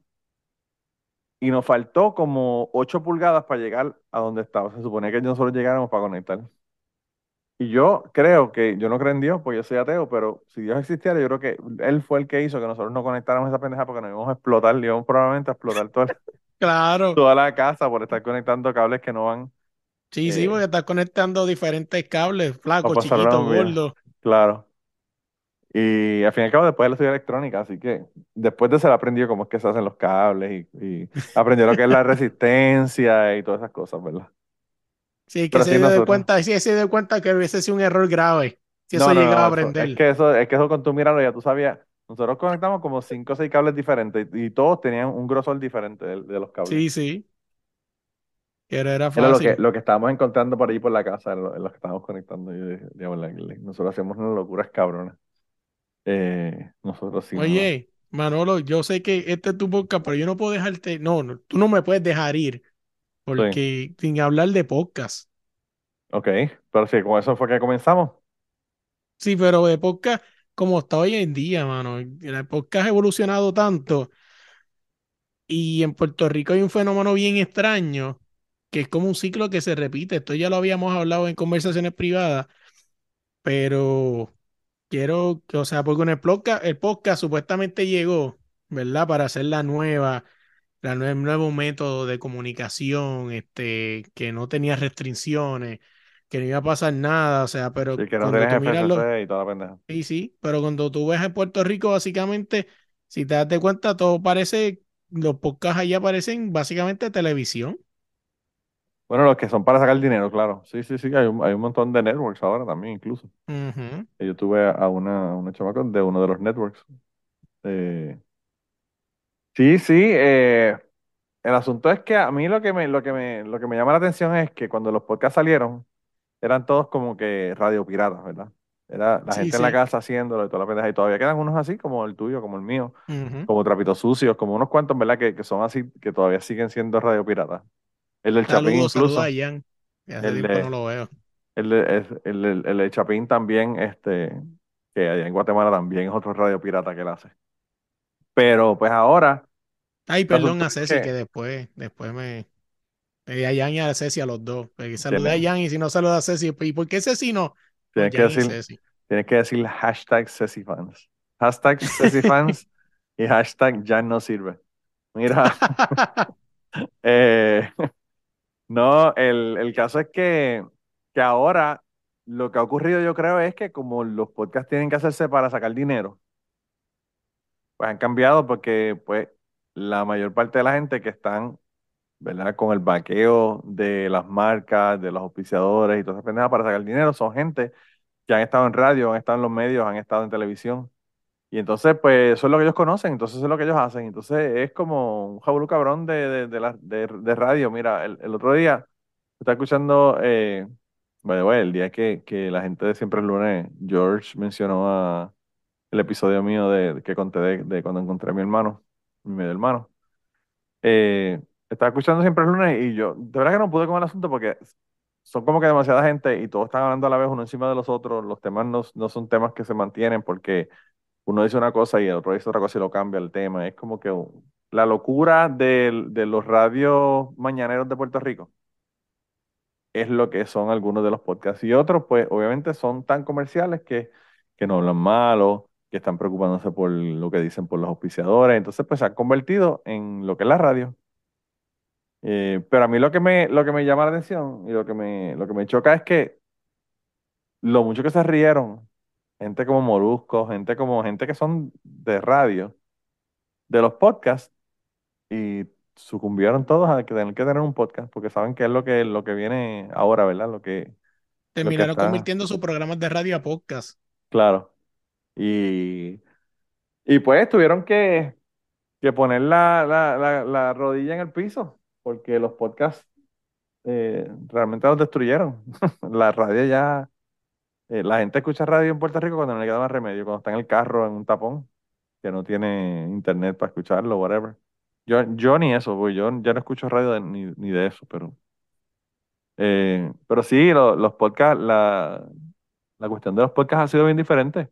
Y hay gente que comenzó con unos conceptos que los han cambiado porque quieren sacar dinero, por ejemplo, como Chente.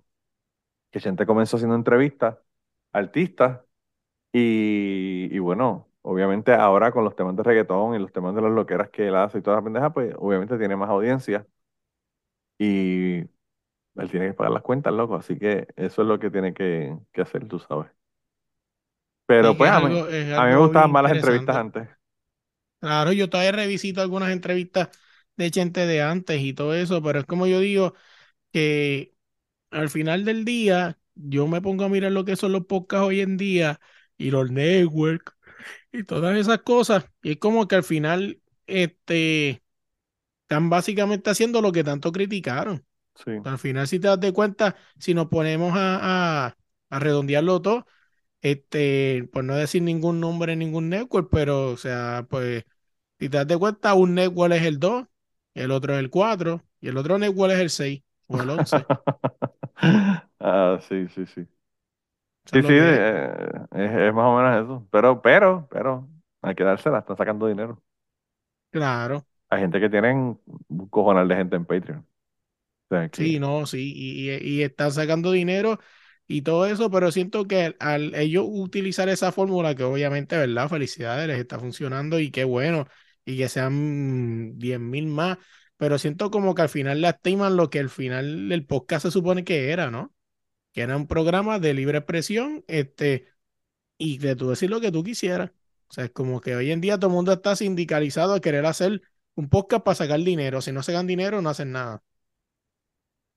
Sí, y y no sé, como siempre hemos dicho, yo cuestiono la pasión de querer hacer un podcast para compartir, informar y lo demás, y, y pues la, la intención de ser un podcast solamente para sacar dinero y, y sin esa pasión, ¿verdad? De, de, de uno hacer las cosas por el amor al arte. Sí, porque básicamente se supone que el podcast al final del día sigue siendo un hobby, ¿no? Y pues, si es que yo estoy seguro, dinero, le yo estoy seguro, pues. Yo estoy seguro que todos estos podcasts que están en Puerto Rico, que, que están sacando todos estos episodios y toda esta pendeja y están sacando dinero ahora mismo, si en algún momento dejan de generar dinero, la gente deja de hacer el podcast. Claro. Porque lo importante no es el, el espacio y, y, el, y el tener esa libertad de expresión y decir lo que uno piensa. Lo importante es el, el banco, tú sabes. Eh, y pues, cuando el interés es monetario, pues ya entonces tienes que preocuparte por los auspiciadores, ya tienes que preocuparte por lo que dice, ya tienes que preocuparte que no puedes decir algo que la mitad de la audiencia se enoje contigo y te deje de escuchar.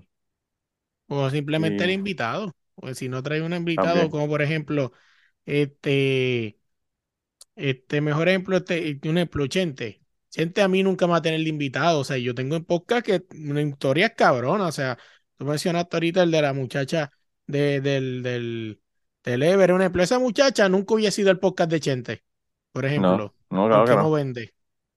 No, no, no, eso no, no, no cuadra. Y, y fíjate, yo que conozco a Chente, sé que eso es lo que le gustaría estar haciendo probablemente. Porque él se disfrutaba bien cabrón el hablar con artistas. Y a él a veces tenía gente que tenía unas historias cabronas y él los llevaba solamente porque tenía una historia cabrona.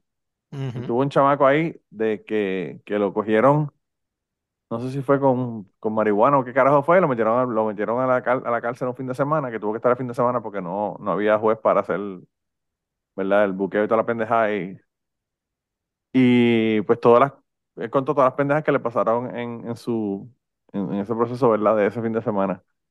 Y pues a gente le encantó ese podcast, yo sé que eso lo disfruta un montón, pero pues a la gente a veces no le, no le importa, tú sabes. Obviamente, the proof is in the pudding. Él tiene un cojonal de downloads y yo tengo way less, muchísimos menos que ellos. Entonces, pues eso es lo que, lo que pasa. Y hay, y hay temas en Puerto Rico también que venden. Porque el tema de la política, el tema de la farándula, ese, ese tipo de temas, eh, el tema de lo que está pasando en la semana, esos temas venden en Puerto Rico. A la gente le interesa. Eh, pero en mi caso, pues yo nunca quise hacer un episodio de esa manera porque yo trato de que los episodios se puedan escuchar en cualquier momento y que no haya, a pesar de que en, algunas ocasiones hablamos de cosas que están ocurriendo y de política, eh, pues realmente mi intención es que tú puedas escuchar en cualquier episodio en cualquier momento y no, no tener el, asunto de decir, ah, esto ya está obsoleto, tú sabes. Es que es lo mismo que el mío, ejemplo, el lunes cuando llego a los podcasts de los lunes, o sea, ya tú sabes que el lunes, este, no, eh, pues es podcast de, noticias desechables, pues, o sea, de los jueves son las que se quedan para toda la vida, ¿no? Que son historias que la historia va a seguir siendo la misma. Pero, pero es eso, o sea, yo también estoy en el mismo lugar que tú y por eso que entrevisto gente, o sea, porque, o sea, son historias que se quedan ahí. Sí. Sí, a mí me, a mí, aparte de que también, no sé, a veces es bien difícil conseguir gente que son famosos. Y es mejor tener historias de gente, de gente normal, ¿verdad? De gente de, por ahí. Porque, no sé, hay gente que se le sube los humos y se creen que son la última Coca-Cola del desierto. O se inventan la historia, o sea, mucha gente, está, yo he tenido, ¿verdad? La oportunidad de, de, de, probar el, el, el dulce, de tener un artista top y todo eso, o sea, y si te das de cuenta, pues muchos de ellos ya tienen una historia inventada. Por ejemplo, mañana tú vas a tener a Shakira y yo también voy a ponerle y te va a contar la misma historia a ti que a mí. O sea, porque fue ese es su resumen de esa historia. No vas a buscar encontrar más allá. Como por ejemplo, Margarito. Mucha gente se, se, se sorprendió con el twist que yo le di al final a la entrevista a Margarito. Y es que así lo hice, primero que fui de las pocas personas que me lo dijo, fue de las pocas personas que entré, que me pidió una entrevista y no me habló del bendito puño, del bendito yeso. Al final él lo terminó hablando porque él quiso, pero mi intención nunca estuvo, por eso mucha gente le sorprendió el twist. Pero, por ejemplo, a Margarito, tú lo puedes entrevistar un millón de veces y él tiene una historia fabricada de lo que pasó ese día. La donde el único solamente va a contar la verdad. ¿Tú sabes dónde va a ser? En una autobiografía, en una película o un libro donde él le pueda sacar dinero. No te lo va a dar a ti. Claro, claro. No, no, y también lo que ocurre es que por el hecho nada más de estar repitiendo la misma historia de mil veces, pues la gente obviamente se hace la historia. Y no solamente se hace la historia, sino que em, empieza a encontrar frases y cosas que deciden esa historia para que sean graciosas o para que le llamen la atención a la gente o para que la gente llore o para la razón. Sí, la, va moldeando a su, a su, a su Claro, yo, yo he escuchado, yo he escuchado personas que han hecho, por ejemplo, una historia en el podcast Risk y han hecho la misma historia en el podcast eh, de Moth y a pesar de que tú lo estás escuchando contando una historia y se escucha totalmente natural, es palabra por palabra la misma historia en los dos. Porque es una historia que ellos ya hicieron, desarrollaron, para empezar la escribieron, que eso es lo primero que yo no hago. Yo te voy a contar una historia, cuando yo me pongo a contar historias en el podcast, en el, en el Patreon, yo no, ya, si yo sé lo que voy a decir, obviamente, pero yo no me pongo a escribir la historia para después leerla. le escribe y ya pierde la naturalidad. Claro, y entonces, pues, pero hay personas que tienen esa capacidad de, de eh, coger la historia, aprendérsela y después decirla que, que, se escuche natural. Y eso es un arte en, en, sí, ¿verdad? Eh, así que, pues, en ese sentido, como tú dices, por, por el hecho nada más de uno estar repitiendo la historia en, en, qué sé yo, en Telemundo, en Don Francisco, en esto, en lo otro, en 20 mil lugares, pues, tú sabes, tienes que tener una historia y tienes que tener una historia condensada a tres o cuatro minutos, que es lo que tú vas a tener en la sección de, de, de entre los anuncios que vas a tener en el, en, el show y toda esa pendeja, tú sabes. Eh, por eso es que a mí, por ejemplo, yo cuando yo escucho podcast de entrevista, a mí me gusta escuchar a Mark Maron. Mark Maron habla de cosas que no tiene, que la gente no habla. Y por eso es que a cada rato Mark Maron hace un artículo y dicen, diablo, tal persona dijo tal y tal cual cosa en el podcast de Mark Maron. ¿Por qué? Porque pues Mark Maron se pone a hablar de cosas que no tienen nada que ver. O sea, él se pone a hablar de Keith Richards y él no se pone a hacer las mismas preguntas pendejas, que si la adicción, que si esto, que si cuando hicieron el disco tal o cual. No, él le dice, este, qué sé yo, eh, empiezan a hablar que si, ¿cuál es la, la, la cuerda de guitarra que tú, que tú usas normalmente para tu guitarra?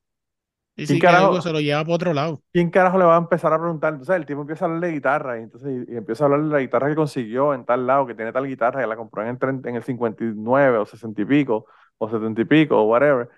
Y la conversación se va por una dirección completamente diferente.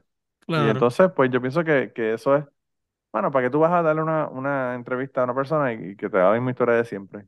Yo, fíjate, fue interesante porque en la, la última entrevista que hice, eh, o la entrevista que hice hace unas semanas atrás, eh, sobre el asesinato de Antonia, Gary Gutiérrez, que, que lo he entrevistado muchísimas veces y ha hablado muchísimas veces del libro, incluso presentó el libro en el candil para él, eh, me dijo que en la conversación que yo tuve con él hubo un montón de cosas que él dijo que, que Gary no la sabía.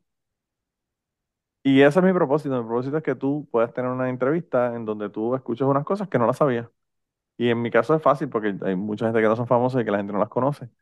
Pero si yo tengo una persona que la gente conoce la historia, pues tú sabes, por ejemplo, Susan, soltero, yo la tuve aquí. Y yo no hablé de, de rodar como Susan. Claro que ese momento estaba. Que es lo que todo el mundo, que es lo que todo el mundo le va a preguntar, ¿verdad? Ella, ella lo mencionó al final de la entrevista porque ella estaba hablando de que ella siempre buscaba formas de hacer cosas diferentes para que momentos virales que se fueran, y que eso fue una de las cosas que ella hizo para, que lo hizo a propósito para que se fuera viral. Eh, pero yo no le pregunté sobre eso, ¿por qué? Porque, mano, es que están tan acostumbrados que al final te lo van a sacar igual. Claro. No, no, y, pero, y, y, todo el mundo le ha preguntado sobre el asunto, así que pues ellos obviamente piensan que eso le interesa a la gente, ¿verdad? Pero, pero no, a mí lo que me interesaba de su soltero era la formación de ella como meteoróloga y el trato que ella le daban por ser mujer y por su problema de alcoholismo en, en, el, en, canal, ¿verdad? Porque, tú sabes, ella, ella incluso en esa entrevista me dijo que ella, los zapatos de ella tenían que ser ortopédicos porque tiene un problema en los pies, en el pie. Y tenía que tener esos zapatos ortopédicos. Le dijeron que no, que tenía que tener tacos para, para hacer el, para eso no se ve good looking en la televisión. Claro, y entonces ella le dijo que, que los zapatos ortopédicos de ella valían, eran más caros que unos tacos que ella se compraba en Nose. ¿verdad? Y entonces ellos le dijeron que no era cuestión de dinero, que era cuestión de, de, cómo se veía. Sí, cómo se veía. Pues, eh, pero, pero sí, o sea, no sé, yo pienso que eso, eso es lo que yo trato de hacer, ¿verdad? A veces no me sale, pero pues. Y bien interesante que tú digas ese, ese dato y lo voy a tomar como, como un algo para estudiar porque aunque quizás a lo mejor yo realmente la, mi, el, estilo de podcast que escucho es que es bien difícil, no difícil, creo que un poco extraño fuera del tuyo, que obviamente conozco, este, en español, que hagan entrevistas que sean buenos entrevistadores. O sea, y aquí yo no me voy a meter yo mismo porque no voy a, a inflar mi ego, ni mucho menos, porque claro, cualquiera puede decir, no, escucha el mío, yo soy el mega entrevistador. No, o sea, yo pues, ¿verdad? Considero que sí tengo buenas entrevistas como todo, tengo buenas y malas, pero sacándonos a ti y a mí, o sea, son bien pocos la gente así como este, ese señor que tú mencionas, que en español te lleven en un viaje y te den una clase, un masterclass de lo que es este entrevista, porque está Don Francisco, pero Don Francisco tiene una fórmula probada, ese señor ya no la va a cambiar. O sea, esa es su fórmula y no hay break, no la va a cambiar. Sin embargo, él en la entrevista que tuvo con Chente dijo una cosa que es bien importante, que es tú hacer el fucking research. Claro que por lo menos saber de quién estás hablando. que es una de las cosas que, que, a mí a veces me jode de Chente, porque Chente a veces le hace unas preguntas o le hace comentarios a la gente y yo digo como que cabrón, cabrón, tú no leíste nada sobre esta persona antes de entrevistarla. Tú sabes que tú me dices eso y me acuerdo automáticamente, no sé, fui fue con Kumbayabari, con el, con el señor de Kumbayabari, el cantante, Don Carmelo, perdón, Don Carmelo, que, que Don Carmelo dos frases más atrás le explica que su papá estaba muerto y él dice, ¿y cómo se sintieron tus papás al verte? Y dice, cabrón, Chente, te acabo de decir hace dos comentarios atrás que mi papá estaba muerto. Sí. sí. son cosas que tú la, yo lo vi, yo, a mí, y yo dice, ay, ay, ay, ay, ay, me escondo, me Mira, mano, él, fue a mí. En la entrevista que le hizo a, a Gloria Estefan, tú te das cuenta en la entrevista que él no tiene ni puta idea de lo grande que es esa fucking mujer en ¿Él hizo la entrevista a Gloria Estefan? Sí, sí, sí, la entrevista a Gloria Estefan. Imagínate. Y entonces le decía como que, ah, diablo, esa canción, ¿verdad? Sí, ah, diablo, esa canción me acuerdo. Y yo como que, cabrón, o sea, tú no sabes que esa mujer tuvo un cojonal de canciones en el top ten, o sea. Claro. Y, y pues, tú sabes, eso, eso es parte de la preparación y, a veces yo pienso que, que es un asunto de, de, de, de uno, uno no no haber vivido esa época, ¿verdad? Porque pues quizás gente era muy joven cuando, cuando Gloria Estefan estaba en el pico bien cabrón de, la música de ella. O sea, eh, sí, pero puñeta, la música que, que sus papás escuchan que él la consideraba música viejo. Claro, pero, pero está cabrón, o sea, tú puedes hacer un research de una persona, o sea, y, saber de, de, esa persona, aunque esa persona no, no sea de tu época, ¿verdad? Eh, en el caso, por ejemplo, ¿tú crees que no se agrede? ¿Tú crees que no sea? Porque si te das cuenta, gente siempre ha querido mantener como que ese flow de informal, como de decir a las personas cabrón, o sea, como que más cabrón o, Mira, mano, yo, otro. yo hice, le hice un montón de preguntas cuando, cuando estaba haciendo la entrevista para lo de Antonia, que yo decía, son preguntas pendejas que todo el mundo debería saber. Y me hacía, bueno, después de haberme leído el libro, obviamente eran preguntas que ya yo sabía porque me leí el libro. Pero, eh, y obviamente de Antonia ya yo, ya conocía la historia. Pero eh, yo hacía las preguntas porque hay un montón de gente que tú no las conoces. Pero tú te puedes dar cuenta cuando una persona está haciendo una pregunta para dirigirte una, una entrevista hacia una dirección y cuando una persona legítimamente tú le, escuchas y lo ves, que está sorprendido porque no sabía algo. Ve la entrevista de con Gloria Estefan y después hablamos. Es que, es que es algo que, que, que o sea, eh, como te digo, o sea, no sé si al final él genuinamente sigue haciéndolo así o sigue tratando de quedarse así como el informal. no, él ha dicho, él ha dicho en mil, ocasiones que él no hace research porque pues es mejor porque así fluye más la conversación. Sí, fluye más, pero pues terminas pareciendo un morón porque no sabes que, que, que qué sé yo, que, que Gloria Estefan hizo un disco de canciones de mi padre. O no sé si se llama canciones de mi padre o canciones de mi isla, no sé, las canciones que eran de Cuba, de las canciones viejas cubanas, clásicas cubanas que hizo ese disco y él ni sabía que había ese disco, entonces como que, what the fuck, man, o sea... Entonces que si tú las buscas en, en, en, el, en el research, te sale la discografía. Por lo menos léete, claro, la página de Wikipedia. Aunque sea Wikipedia, que no es una, una fuente muy buena, pero aunque sea eso, léete, para, que tengan una idea. ¿Tú sabes quién a mí me pasó? Que lo está buscando aquí en WhatsApp para no equivocarme, con Zully Díaz. Cuando entrevista a Zully Díaz, este, güey, que mucha, o sea, yo me quedé sorprendido por Zully Díaz. Yo le entrevisté por Zoom, ¿verdad? Y de estas personas que tú te dice la edad y tú no se lo crees, o sea, o sea, que se ve, muy bien, yo, creo que yo, yo, la primera vez que vi a, a Zulidia haciendo novela, yo creo que yo entré en, mi puerta. ¿Qué viste? Coralito, famoso Coralito. Zulidia, hizo, hizo que yo, que yo cayera en la puerta. pues yo la entrevisté y tú ah. sabes cuál fue la primera pregunta que me hizo Zulidia cuando yo hablé con ella por WhatsApp que me pasaron su WhatsApp personal y estábamos hablando un ratito por WhatsApp. La primera pregunta que me hizo Zuli Díaz después de presentarse fue, ¿tú sabes quién yo soy? Eh, diablo. así. Así en millas por hora, papi, por el mismo centro del plato. ¿Tú sabes quién yo soy? Ah, ¿Y qué tú le dijiste? no, voy a vente ya. No tengo idea de quién es usted. No, ahí, mismo me bloqueé de WhatsApp y no, no hubiese dado la entrevista. O sea, obviamente, pues, si yo te estoy pidiendo porque si sé quién eres, le dije un poquito así, tú eres Zulidía, whatever, este, tu famosa novela, Coralito, bla, bla, A mí no me hubiese, a mí no hubiese dado la entrevista porque yo le hubiese dicho, si tú eres la cosa antes de que yo entrara en mi pubertad. y ahí me dice, bloqueado. o sea, y, y, le dije par de, par de películas que había hecho, novelas, y pues sí, se dio, obviamente, pues ahí está en entrevista y hablamos de eso, pero o sea, son de estas personas que si tú lo tomas por el lado este, mal, va a decir, ah, diablo, que diva esta persona, que come mierda. No, es que estoy casi seguro que mucha gente no sabe ni quién carajo es. Sí. No, no, mano, Díaz estuvo hasta, hasta en la película La Gran Fiesta, que esa película estuvo nominada a un Oscar. O sea, eh, esa mujer es eh, no solamente grande en Puerto Rico, sino que ha hecho un montón de cosas a, a otros niveles fuera de Puerto Rico, ¿verdad? Y la película es de Puerto Rico, pero pues obviamente los Oscars no son de Puerto Rico. pero mira, cabrón, llevamos hablando mila con cojones aquí hace un montón de tiempo. Creo que ya debemos de, de, dejarle hablar mierda y, y, tirarle a los otros podcasts de Puerto Rico y, y, terminar el episodio. No, no, no le estamos tirando. O sea, al final del día, al quien escuche esto, decir, claro, estos son estos dos pobretones que sabrá Dios a lo mejor lo que generan son 100 pesos mensuales. O sea, eh, no, no es eso, es cuestión de que al final del día le tiraron tanto la piedra al, al, al, donde están las abejas y, terminaron corriendo después pues, y haciendo lo mismo para atrás. Sí, bien cabrón, bien cabrón. Y que es la realidad, o sea, tanto que le criticaron a la televisión, la televisión está segmentada, la televisión hace todo por rating. Al final del día terminó siendo igual.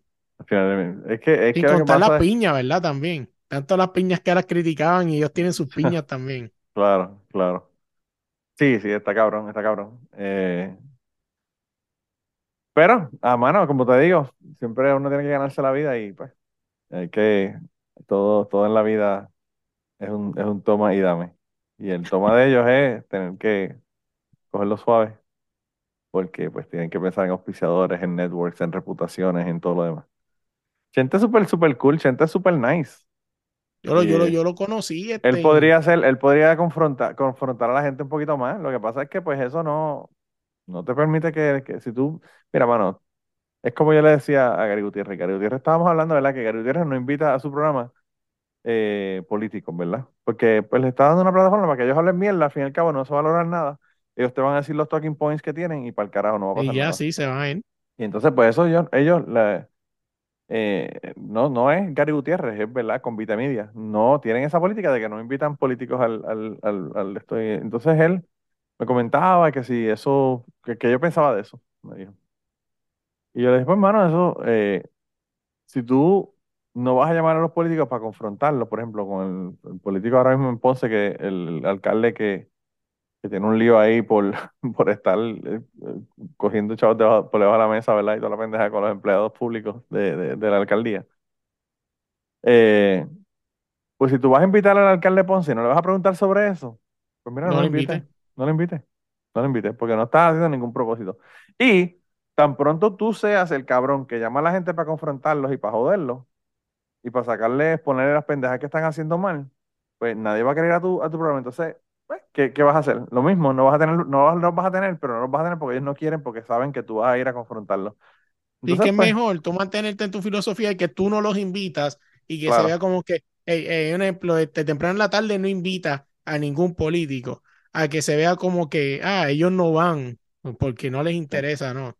Sí. Y ellos han tenido políticos cuando es para una cuestión de informar al pueblo de que, qué sé yo, hay dos calles que están cerradas por esto, o no hay agua. Tú sabes, ese tipo de cosas sí podrían invitar a una persona que es un político, pero no invitarlos así como para, para entrevistarlos y para, y para darle plataforma, tú sabes. Eso a mí me parece muy bien.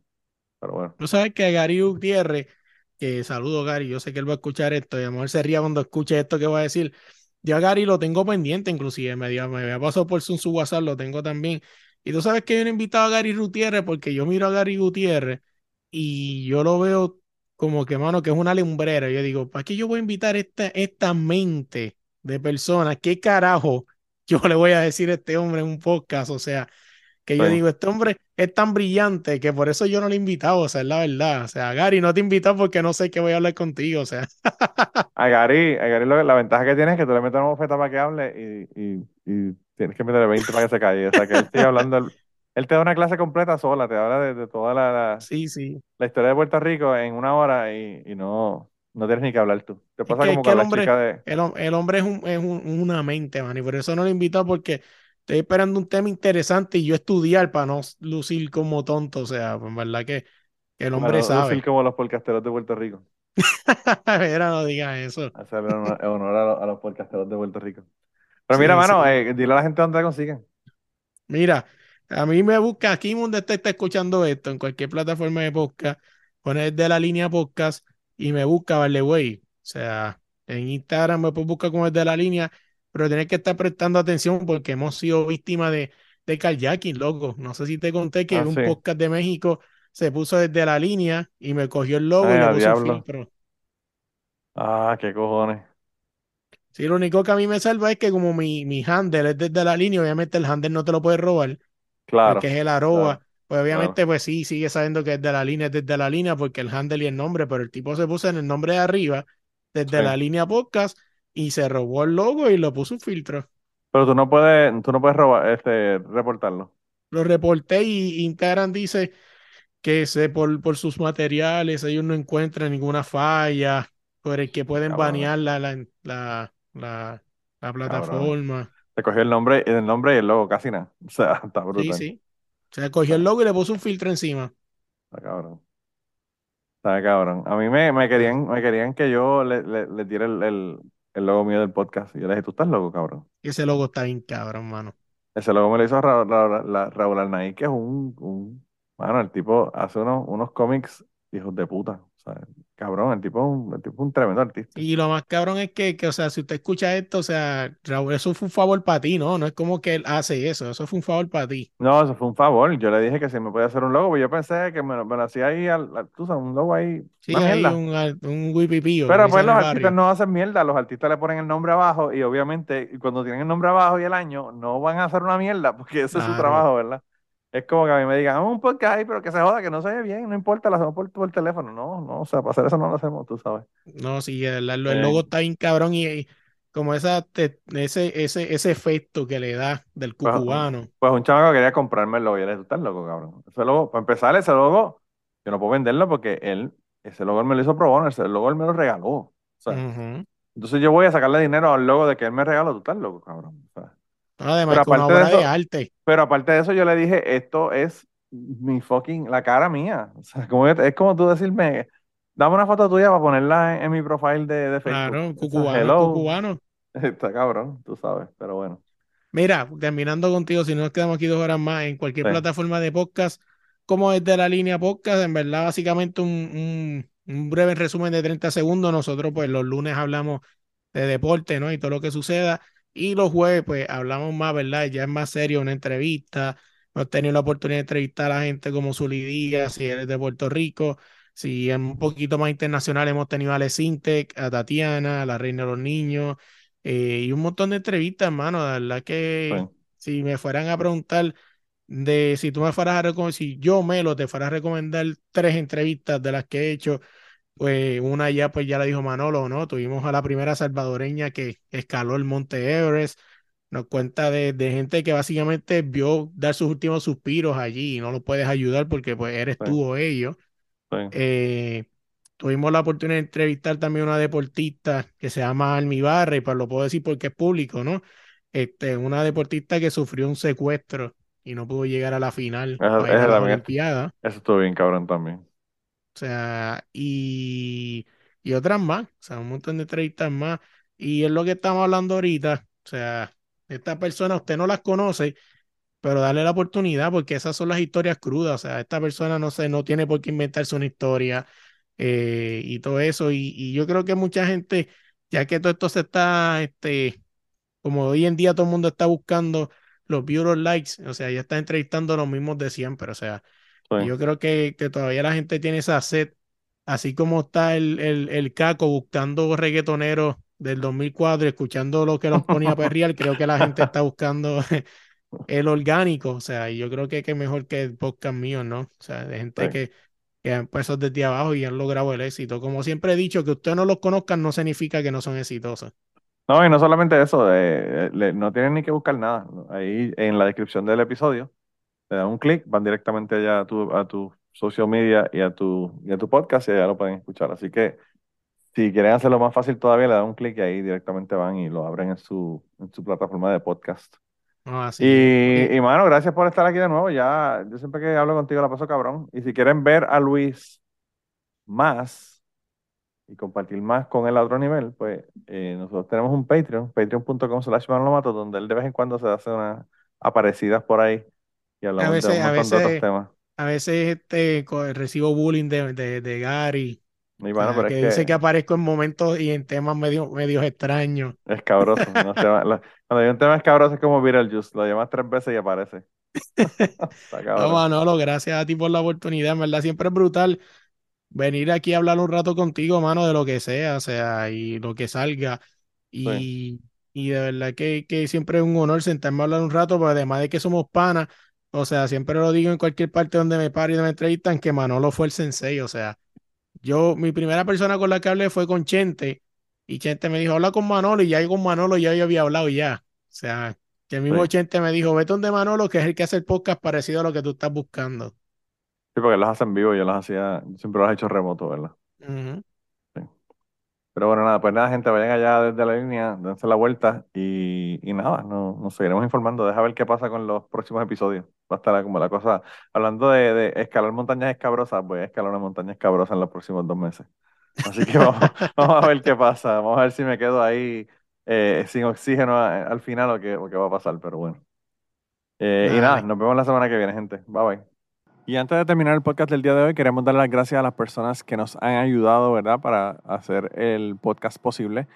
Eh, la primera persona que quería agradecerles a Raúl Arnaiz, que me hizo el logo de Cucubano. Eh, Raúl Arnaiz lo consiguen en patreon.com slash Raúl Arnaiz y allá pueden ver sus trabajos. Realmente Raúl es tremendo artista. Y además de eso, la canción del podcast la canta Maida Belén con Rafi en la guitarra y Kike Domenech en el 4. Queremos darle las gracias también a ellos por permitirnos utilizar la canción para el podcast. Además de eso, a mí me consigues en patreon.com slash Manolo Matos o me consigues en Twitter como Manolo Matos y el podcast lo consigues como Cucubano Pod. Así que por allá nos puedes enviar mensajes, nos puedes decir eh, que nos quieres contar historias, te puedes autoinvitar a participar en el podcast. Siempre estamos buscando invitados nuevos que tengan historias interesantes, así que no, no dudes en llamarnos si tienes una historia que nos quieres contar. Y nada, espero que pasen una semana increíble y nos vemos prontito.